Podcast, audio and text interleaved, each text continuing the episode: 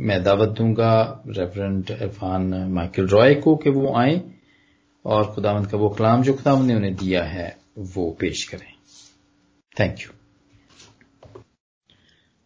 thank you very much यसाया तेरहवें बाब से, जैसे हमने शुरू में जब हम इस किताब के तारुफ को देख रहे थे, हमने इसको डिफरेंट हिस्सों में तकसीम किया। तो ये साया जो तेरवा बाब है, यहाँ से एक नए हिस्से का आगाज़ होता है। और ये आगे चल के चौबीसवें, छब्बीसवें सताइसवें बाब पे जाके इसका एंड होता है। और इसमें हमें डिफरेंट ऑरिकल्स जैसे जैसे जैसे यहाँ पर स्टार्ट हो रहा है पहली आयत में, बाबल की बाबत पारे नबूत this is an oracle about Babylon इस तरह के हम ऑरिकल जो हैं वो इस हिस्से में देखेंगे। ये हिस्सा जो है ये इसमें क्या बात जो है वो आपको मेन फोकस जो इस हिस्से का है वो यूनिवर्सल किंगडम पे एक आलमगीर बादशाहत का कॉन्सेप्ट आपको इस हिस्से में नज़र आएगा। और इस हिस्से में आ, आपको जो जाइन का, सयून का जो बादशाह है, उसकी आलमगीरियत, बादशाहत की आलमगीरियत जो है वो इस हिस्से में नज़र आएगी। और आपको पता चलेगा, आप देखेंगे कि ये हिस्सा जो है ये बयान करता है कि ये जो जाइन का बादशाह है, ये जो दाऊद के तख्त का मालिक है, जो कि दाऊद के तख्त पर बैठेगा, इसकी जो बादशाहत है वो ना सिर्फ़ यूनिवर्सल है, बल्कि इटर्नल है। जब हमने छठे बाप से लेकर बारहवें बाप तक हमने देखा तो हमें इस हिस्से में जो मेन फोकस नज़र आया वो ये था कि बावजूद के खुदा यहूदा और इसराइल को उनके गुनाहों की सजा देता है, लेकिन खुदा जो है वो उन पर एक खास फजल भी ज़ाहिर करता है।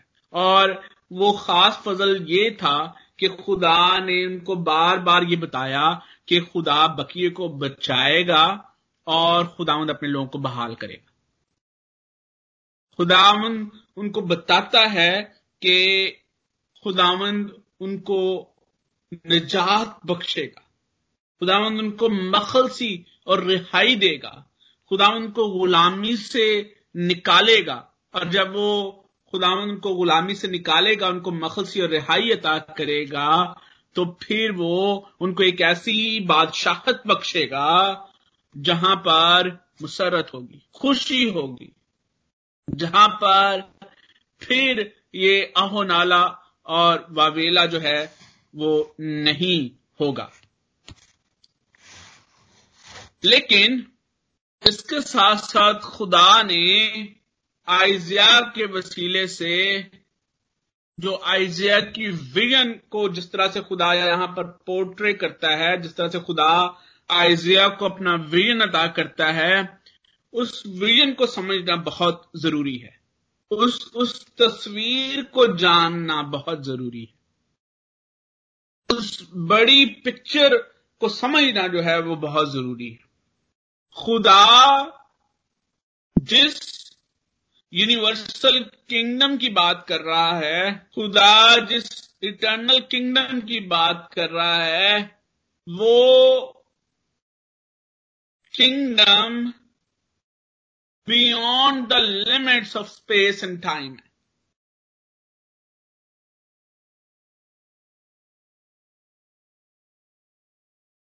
खुदा की बादशाहत को स्पेस और टाइम की कैद में रहकर उसको रखना और उसको उस उस कैद के वसीले से समझना नामुमकिन है। क्योंकि इंसानी जहन जो है, वो स्पेस और टाइम में मुकीद है और हम हमेशा चीज़ों को टाइम और स्पेस के अंदर रहकर समझने की कोशिश करते हैं, लेकिन हमें ये जानने की ज़रूरत है कि जब हम ये कहते हैं, जब हम खुदा की बादशाहत की बात करते हैं, जब हम आलमगीर बादशाहत की बात करते हैं तो आलमगीर बादशाहत जो है, ये स्पेस और टाइम की लिमिट से आज़ाद है।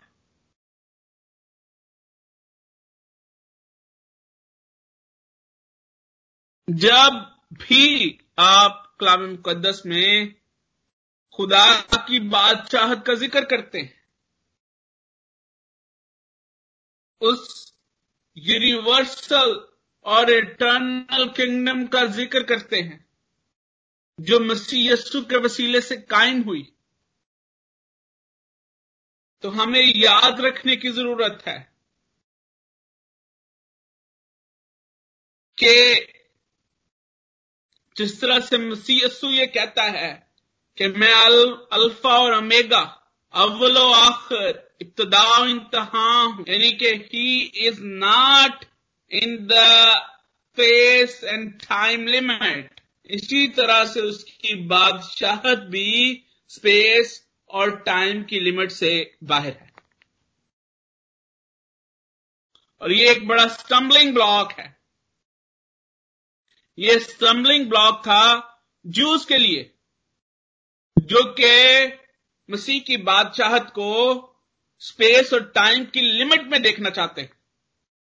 और आज भी बहुत सारे लोगों का ये एक स्टम्बलिंग ब्लॉक है, जो कि मसीह यस्सु की बादशाहत को स्पेस और टाइम में देखना चाहते हैं।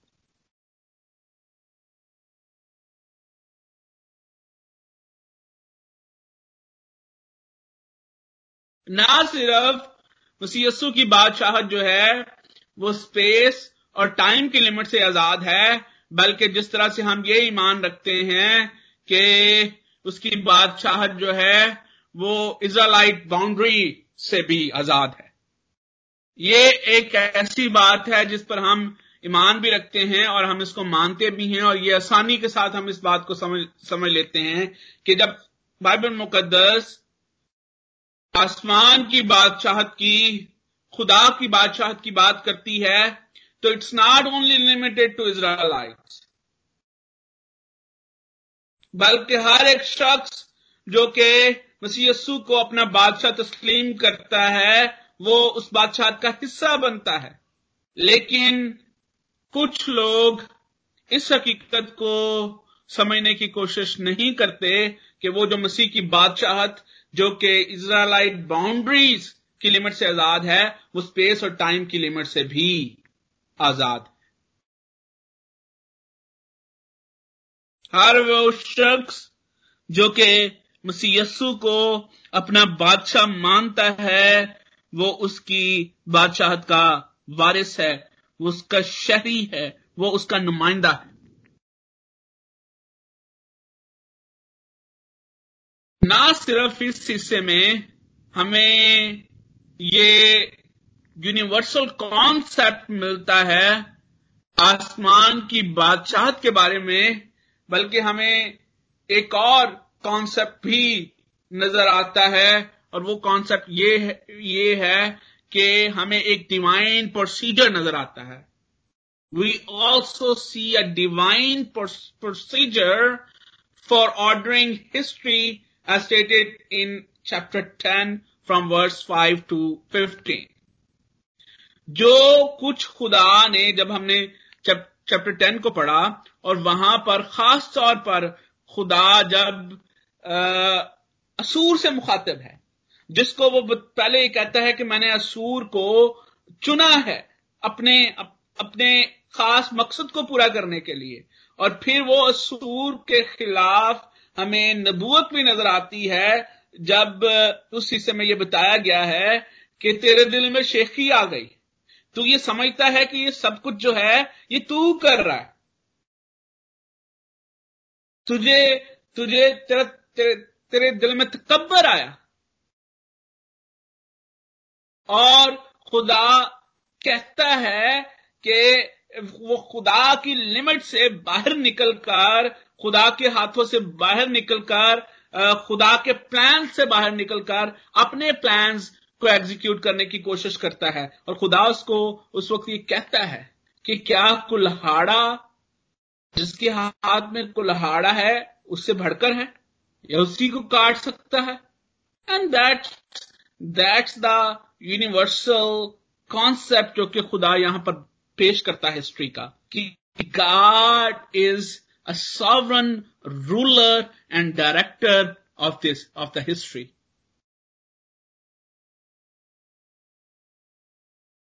God is really and truly ruling the history and guiding it to his predetermined end.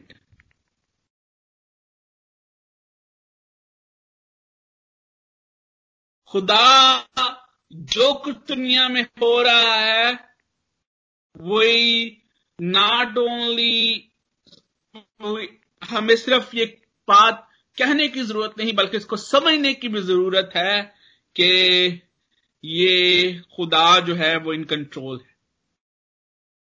कोई चीज़ भी खुदा के कंट्रोल से बाहर नहीं है।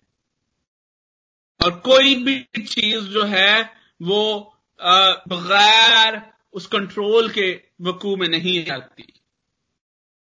एवरीथिंग जो है वो खुदा उसको गाइड कर रहा है, खुदा उस हिस्ट्री को रूल करते हुए उसको गाइड कर रहा है and there is a predetermined end वो एंड जिसका ज़िक्र खुदा का कलाम हमारे सामने करता है। Everything is going toward that end जहाँ पर खुदा आसमान और ज़मीन को न्याय कर देगा। और इसीलिए throughout the book of Isaiah we see कि जहाँ पर आइजिया प्रेजेंट को पेश करता है, उस प्रेजेंट को एस्केटोलॉजिकल पॉइंट ऑफ़ व्यू से पेश करता है। जहाँ पर आइजिया लोकली एक एक कॉन्सेप्ट हमारे सामने पेश करता है। जहाँ पर आइजिया जो है, वो बनी इसराइल को ये कहता है कि तुम्हारा बकिया वापस आएगा, खुदा तुमको बहाल करेगा। तो ना सिर्फ़ इसमें एक लोकल कॉन्सेप्ट मौजूद है कि खुदा वाकया ही उनको बाबल की गुलामी से आज़ाद करेगा, असूर के चुंगल से छुड़ाएगा, बल्कि उसमें एक एस्कटोलॉजिकल पॉइंट ऑफ़ व्यू भी मौजूद है कि एक दिन ऐसा आएगा जहाँ पर खुदामंद उन्हें हर तरह के चुंगल से हर तरह की गुलामी से आज़ाद करेगा, उनको एक ऐसी बादशाह अता करेगा, जिसका कोई एंड नहीं होगा, जिसका कोई आखिर नहीं होगा, जैसे वो सातवें बाब में और नावें बाब में बयान करता है। तीन चीज़ें याद रखने की ज़रूरत है इस सेक्शन में। पहली बात we need to understand the universal concept जो कि ऐसा है यहाँ पर पेश कर रहा है। Kingdom of God kingdom of God kingdom of heaven kingdom of Messiah is not limited to the boundaries बर्रे के तख्त के सामने हर नस्ल, हर रंग, हर बोली बोलने वाला बंदा मौजूद होगा। दूसरी बात कि ये किंगडम जो है ये स्पेस और टाइम के, लिमिटेड नहीं है लिमिटेड नहीं है. It's beyond the limits of space and time दूसरा कॉन्सेप्ट जो है वो हमें याद रखने की ज़रूरत है God is really and truly ruling the history and gui- guiding it to predetermined. A predetermined. कोई चीज़ भी इस दुनिया में जो होती है, ये इत्तेफाक नहीं है God is ruling and guiding तीसरी बात आइजिया ने जिस तरह से जब चीज़ों को इंडिजिनसली और लोकली पेश किया तो उसमें उसने एस्कटोलॉजिकल पॉइंट ऑफ़ व्यू भी हमारे सामने रखा। हमें याद रखने की ज़रूरत है कि in every present there is an eschatological concept जब हम इस तेरहवें बाप को देखते हैं तो ये इस तेरहवें बाप का आगाज़ इस तरह से होता है कि बारे नबूत की बात करता है। बाबल की बाबत, बारे नबूत जो यसाया बिन नामूस ने रोया में पाया। ये एक ऑरिकल है। यानी ये साया डिक्लेयर करता है। ये साया जो लफ्ज यहाँ पर इस्तेमाल हुआ है, उसका मतलब है लिफ्टिंग अप जो अबरानी वर्ड इस्तेमाल हुआ है बारे में बहुत। लिफ्टिंग अप और ये अक्सर इस्तेमाल होता है lifting up of the voice यानी अपनी आवाज़ को बुलंद करना डिक्लेयर करना किसी चीज़ को। डेक्लरेशन है। और खुदा, जिस तरह से हमने देखा कि खुदा ने यहाँ पर रोया में ईसाया से कलाम किया और ईसाया अब उसको डिक्लेयर करता है। और डेक्लोरेशन किसके बारे में है? ये नबूत किसके बारे में है? बाबल के बारे में। जब हम बाबल को देखते हैं तो हम जानते हैं कि बाबल कदीम शहर, जिसका ज़िक्र कहाँ पर मौजूद? पैदाइश की किताब की ग्यारहवें बाब में जब हम बाबल को पढ़ते हैं तो हमें एक हिस्टोरिकल सिटी नज़र आती है। जब शहर कायम हुए, बाबल शायद कदीम तरीन शहर था। और ये एक ऐसी सल्तनत है।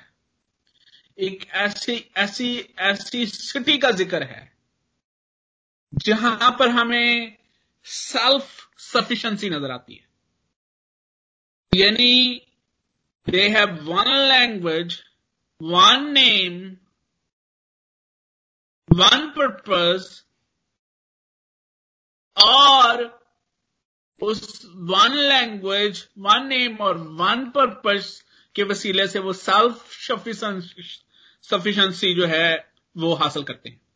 Now self sufficiency has both positive and negative aspects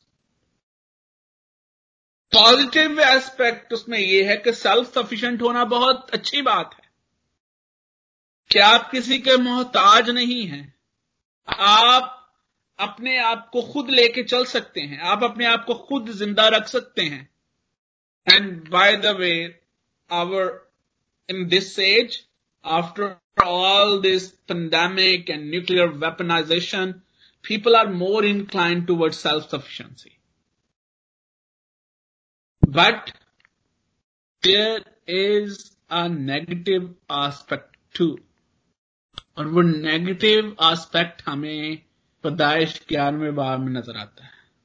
They're self sufficient they're doing everything for them self लेकिन जब वो सेल्फ सफिशिएंसी को इस एक्सट्रीम पे ले जाते हैं कि वो समझते हैं कि now they can do everything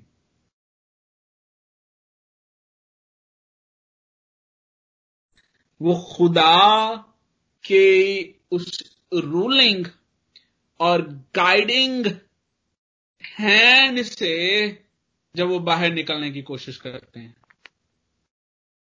That's a characteristic of Satan ये कहता है कि जो मेरे जी में आएगा, मैं करूँगा। अब मैं अपना तख्त खुदा से भी ऊँचा लगाऊँगा। And that's what they tried to when they tried to build a tower there जब वो बुर्ज बनाने की कोशिश करते हैं तो ये यही वो कॉन्सेप्ट था, यही वो नेगेटिविटी थी कि कौन उनको रोक सकता है?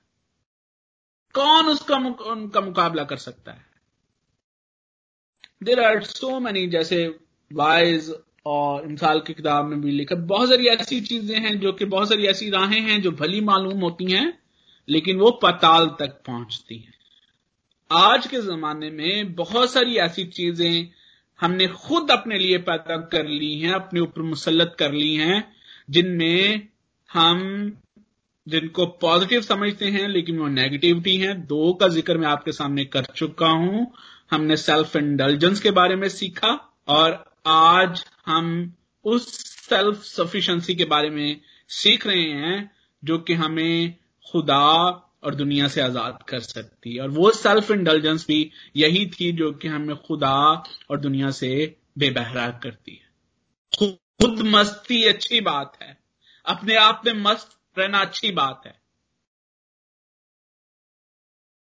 ऐसी ऐसी हॉबीज को, ऐसी बातों को, ऐसी हैबिट्स को आगे लेके चलना अच्छी बात है, जो कि आपको तस्कीन देती है। लेकिन जब आप एक खास लिमिट से बाहर निकल जाते हैं।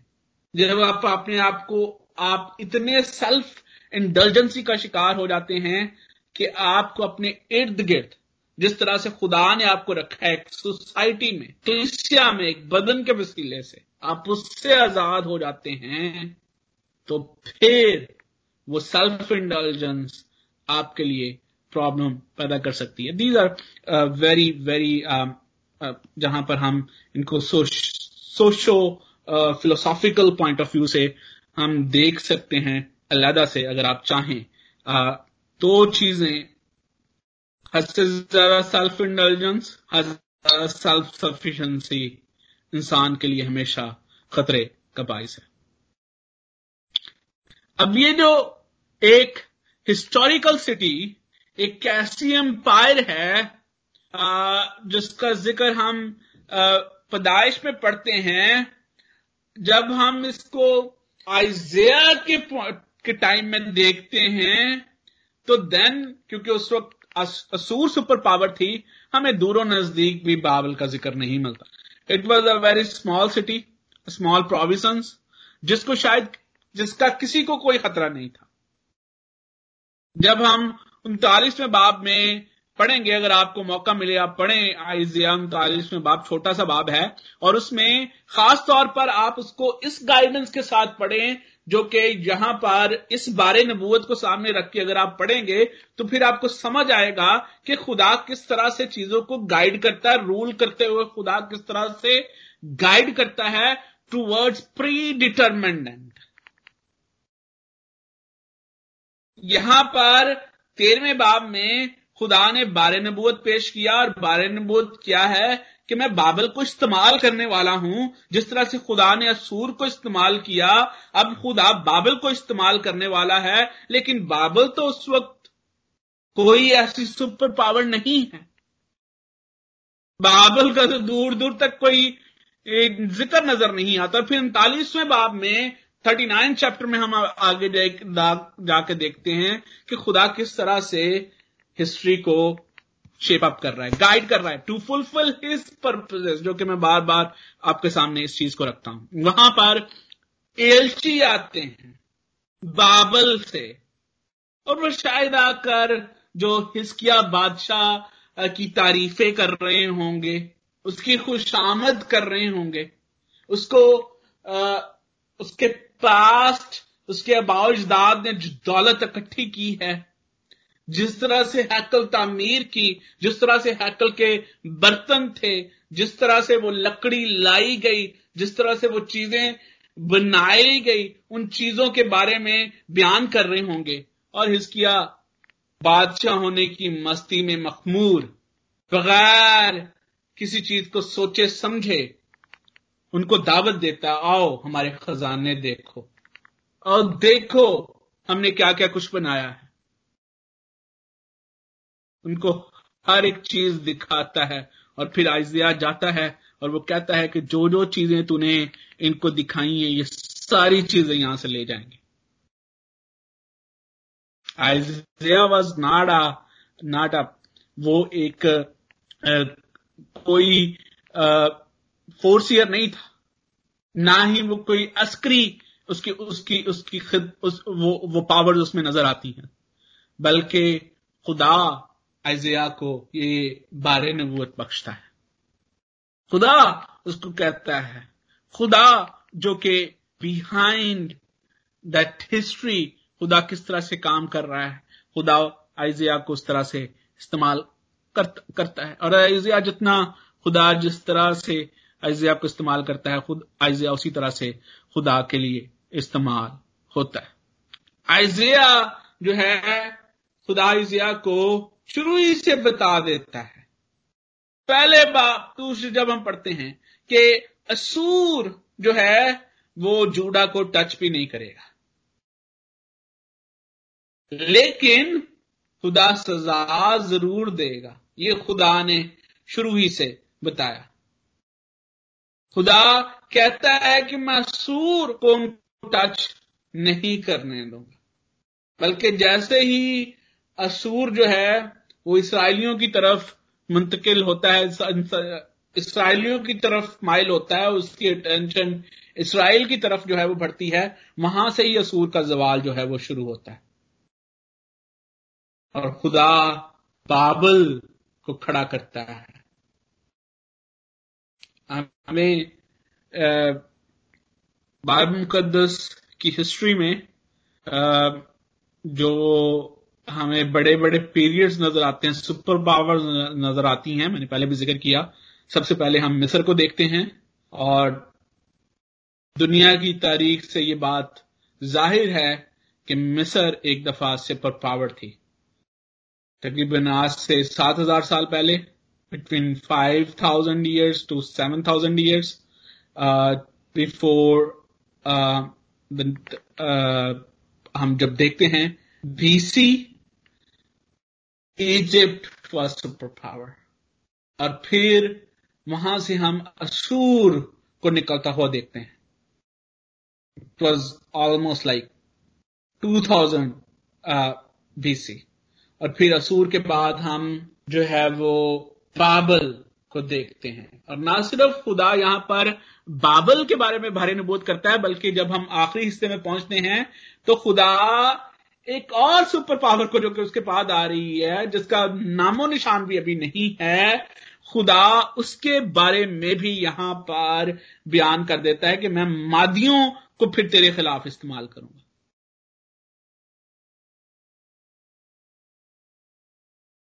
खुदा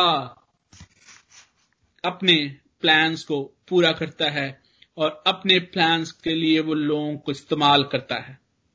बट हमें ये चीज़ याद रखने की ज़रूरत है कि वो प्रैक्टिस जो है, वो जो प्रिंसिपल है, जो कि दसवें बाब और उसकी पांचवीं आयत से पंद्रहवीं आयत में जो हमें एक छोटा सा ये पैरा नज़र आता है, जहाँ पर खुदा बयान करता है सूर को जब खुदा मुखातिब है आई थिंक वो एक गाइडिंग प्रिंसिपल हमारे लिए होना चाहिए जब खुदा हमें इस्तेमाल करता है।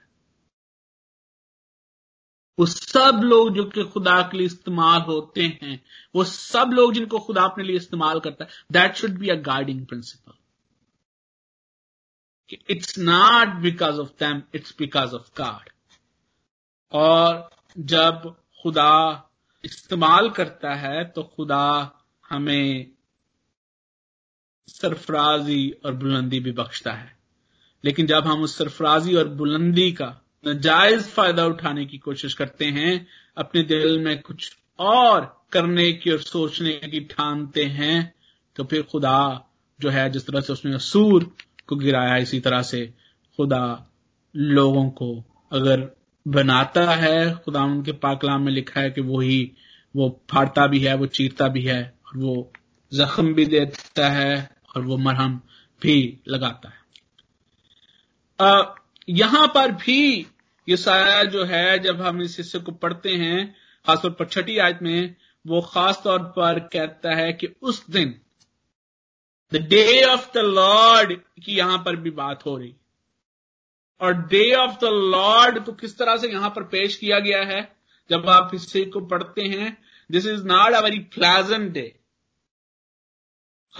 खासतौर पर अगर आपको वक्त मिले, आप आमूस पाँचवें बाप और उसकी अठारहवीं और से लेकर बीसवीं आय तक देखें तो आपको पहला ये सारे अंबिया इकराम जब डे ऑफ़ द लॉर्ड की बात करते हैं तो वो उस दिन को किस तरह से पेश करते हैं?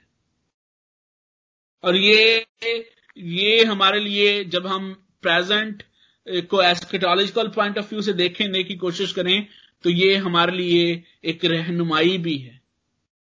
That The the history the God is shaping up it's going towards a chaos, a desolation.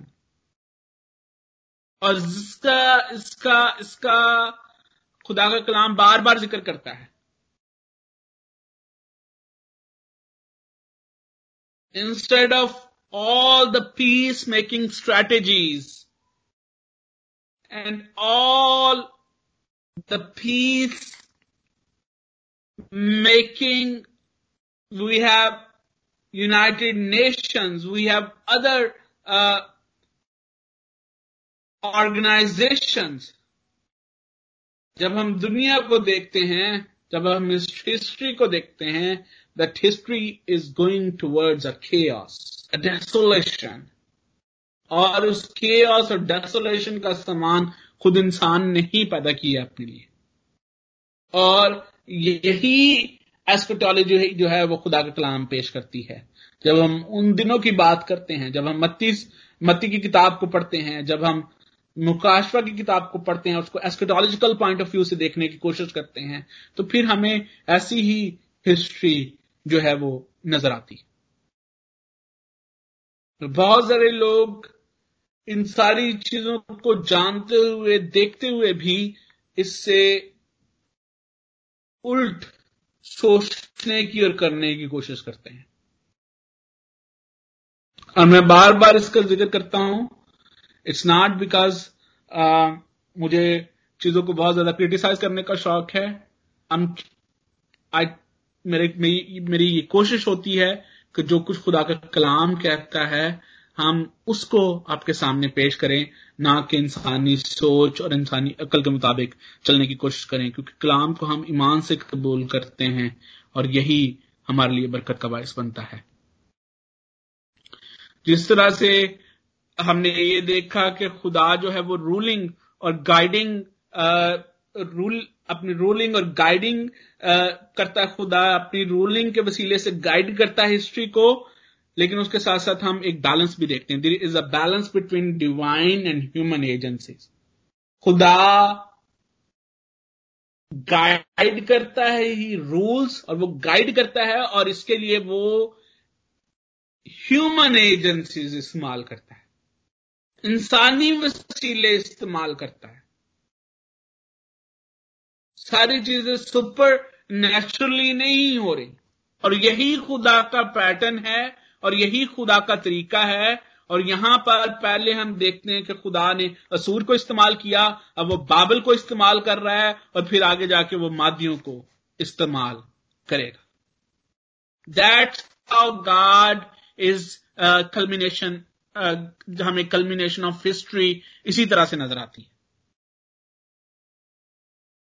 लेकिन हमें ये याद रखने की ज़रूरत है कि सब के ऊपर there is a presidency that is the presidency of our supreme Lord and he is a governor a model and strategic governor of this universe of this world हमने इस बाब को पढ़ा और आप इस बाब में में आपने, आप देखते हैं कि पहली आयत जिसका ज़िक्र मैंने आपके सामने किया, जिसमें बारे नबूत है, बाबल का ज़िक्र आता है, खुदा बाबल के साथ क्या करने वाला है, किस तरह से इस्तेमाल करने वाला है, इस पूरे चैप्टर में आपको ये बात नज़र आएगी।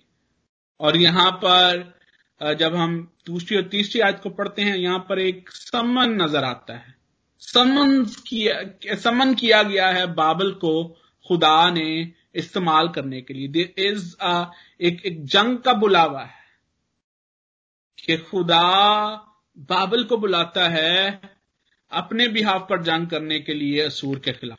और जब हम आ, आगे जाके चौथी और पांचवी आयत को पढ़ते हैं तो वहाँ पर हमें लश्कर और के इकट्ठे होने का इज्तम का ज़िक्र मिलता है कि खुदा किस तरह से अपने प्लान्स को कंप्लीट करने के लिए अकॉम्प्लिश करने के लिए नेशंस का, लोगों का इस्तेमाल करता है। Is not limited to certain people और सर्टन नेशंस बल्कि ये पूरी कायनात, ये उसकी सारी मखलूकत का वो मालिक है और वो जिसको जिस तरह से चाहे इस्तेमाल करता है। और फिर छठी आयत में और सातवीं और आठवीं आयत में ये जो टेरर है, ये जो खौफ है खुदामंद के दिन का जो, के नज़दीक आने का ये जो खौफ है, इसको बयान किया गया है कि दैट शुड इंस्पायर अस बेशक हम ये सारा कुछ देख रहे हैं। बेशक मैंने ये कहा कि खुदा हिस्ट्री को गाइड करता है। Is ruling over the history and is guiding it to the predetermined end but it should be an inspiration for the people of the God पहली इंस्पिरेशन कि जिस तरह से खुदा के कलाम में लिखा है वैसे ही हो रहा है। दूसरी इंस्पिरेशन कि जब हम उस दिन खुदावंद के सामने खड़े होंगे तो हमें किस तौर से खुदा के सामने खड़े होना है? फिर नौवीं आयत से तेरहवीं आयत में खुदा बयान करता है कि इस, इस सब का व्हाट इज़ द पर्पज ये जो एक होली वॉर का एक एक सीन यहाँ पर नज़र आ रहा है, इसका पर्पज क्या है?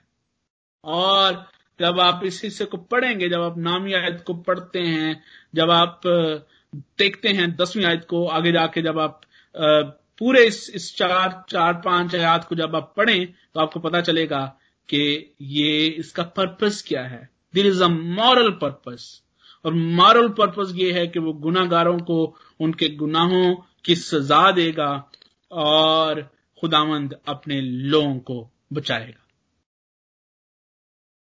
एंड दैट ये जो एक और कॉन्सेप्ट बड़ा मौजूद है कि there is a universal solve जो खुदा यूनिवर्सलिज्म के हर कोई बचाया जाएगा। जब हम चौदहवीं और सोलहवीं आयत को देखते हैं तो वहाँ पर नज़र आता है कि there will be no escape for sinners वो जो कि खुदा के बेटे का इनकार करते हैं, उनके लिए इस डेसोलेशन से, इस डिस्ट्रक्शन से बचना जो है, वो नामुमकिन है। और फिर जिस तरह से मैंने पहले भी बताया जब हम सतारवीं और बाईसवीं आयत सतारवीं आयत से लेकर बाईसवीं आयत तक पढ़ते हैं तो वहाँ पर हमें एक एंड बाबल का एंड भी नज़र आता है कि ना सिर्फ़ खुदा बाबल को इस्तेमाल कर रहा है, फिर हमें ये भी नज़र आएगा जब हम पढ़ते हैं कि बाबल को सदूम और अमूरा से तस्वीर दी गई है। बेशक खुदा बाबल बाबल को खुदा इस्तेमाल करता है, लेकिन बाबल की अपनी रवश में, बाबल के अपने तरीकेकार में कोई तब्दीली नहीं आती, और खुदा जो है, वो उसकी सजा बाबल को भी देता है। खुदा उसके तकबर की, उसके गुनाहों की सजा उसको भी देता है। और फिर बाईसवीं बीसवीं और बाईसवीं आयत में वो एंडलेस डेसोलेशन का ज़िक्र है। तेरवा बाब, न सिर्फ़ बाबल की पिक्चर हमारे सामने पेश करता है, बल्कि ये पूरा जो सेक्शन है, ये हमें खुदा के प्लान्स के बारे में, उसकी यूनिवर्सल किंगडम के बारे में, उसके उसके उसके रूलर और गाइडर होने के बारे में, वो किस तरह से हिस्ट्री को रूल और गाइड करता है, उसके बारे में हमें बयान करता है। और ये ये चैप्टर हमारे सामने ये पेश करता है कि गॉड इज़ डूइंग एवरीथिंग और वो सिर्फ़, वो इसलिए है कि वो गुनागार अपने गुनाहों, वो गुनागारों को उनके गुनाहों की सजा दे और जो उसके लोग हैं, वो हमेशा उस यूनिवर्सल किंगडम में, जहाँ पर उनके लिए खुशी और मुसरत और हमेशा की ज़िंदगी होगी, वहाँ पर हमेशा के लिए रहें। खुदा इस कलाम के वसीले से आप सबको कसरत के साथ बरकत बख्शे। आमीन। आमीन आमीन। थैंक यू वेरी मच भाई साहब।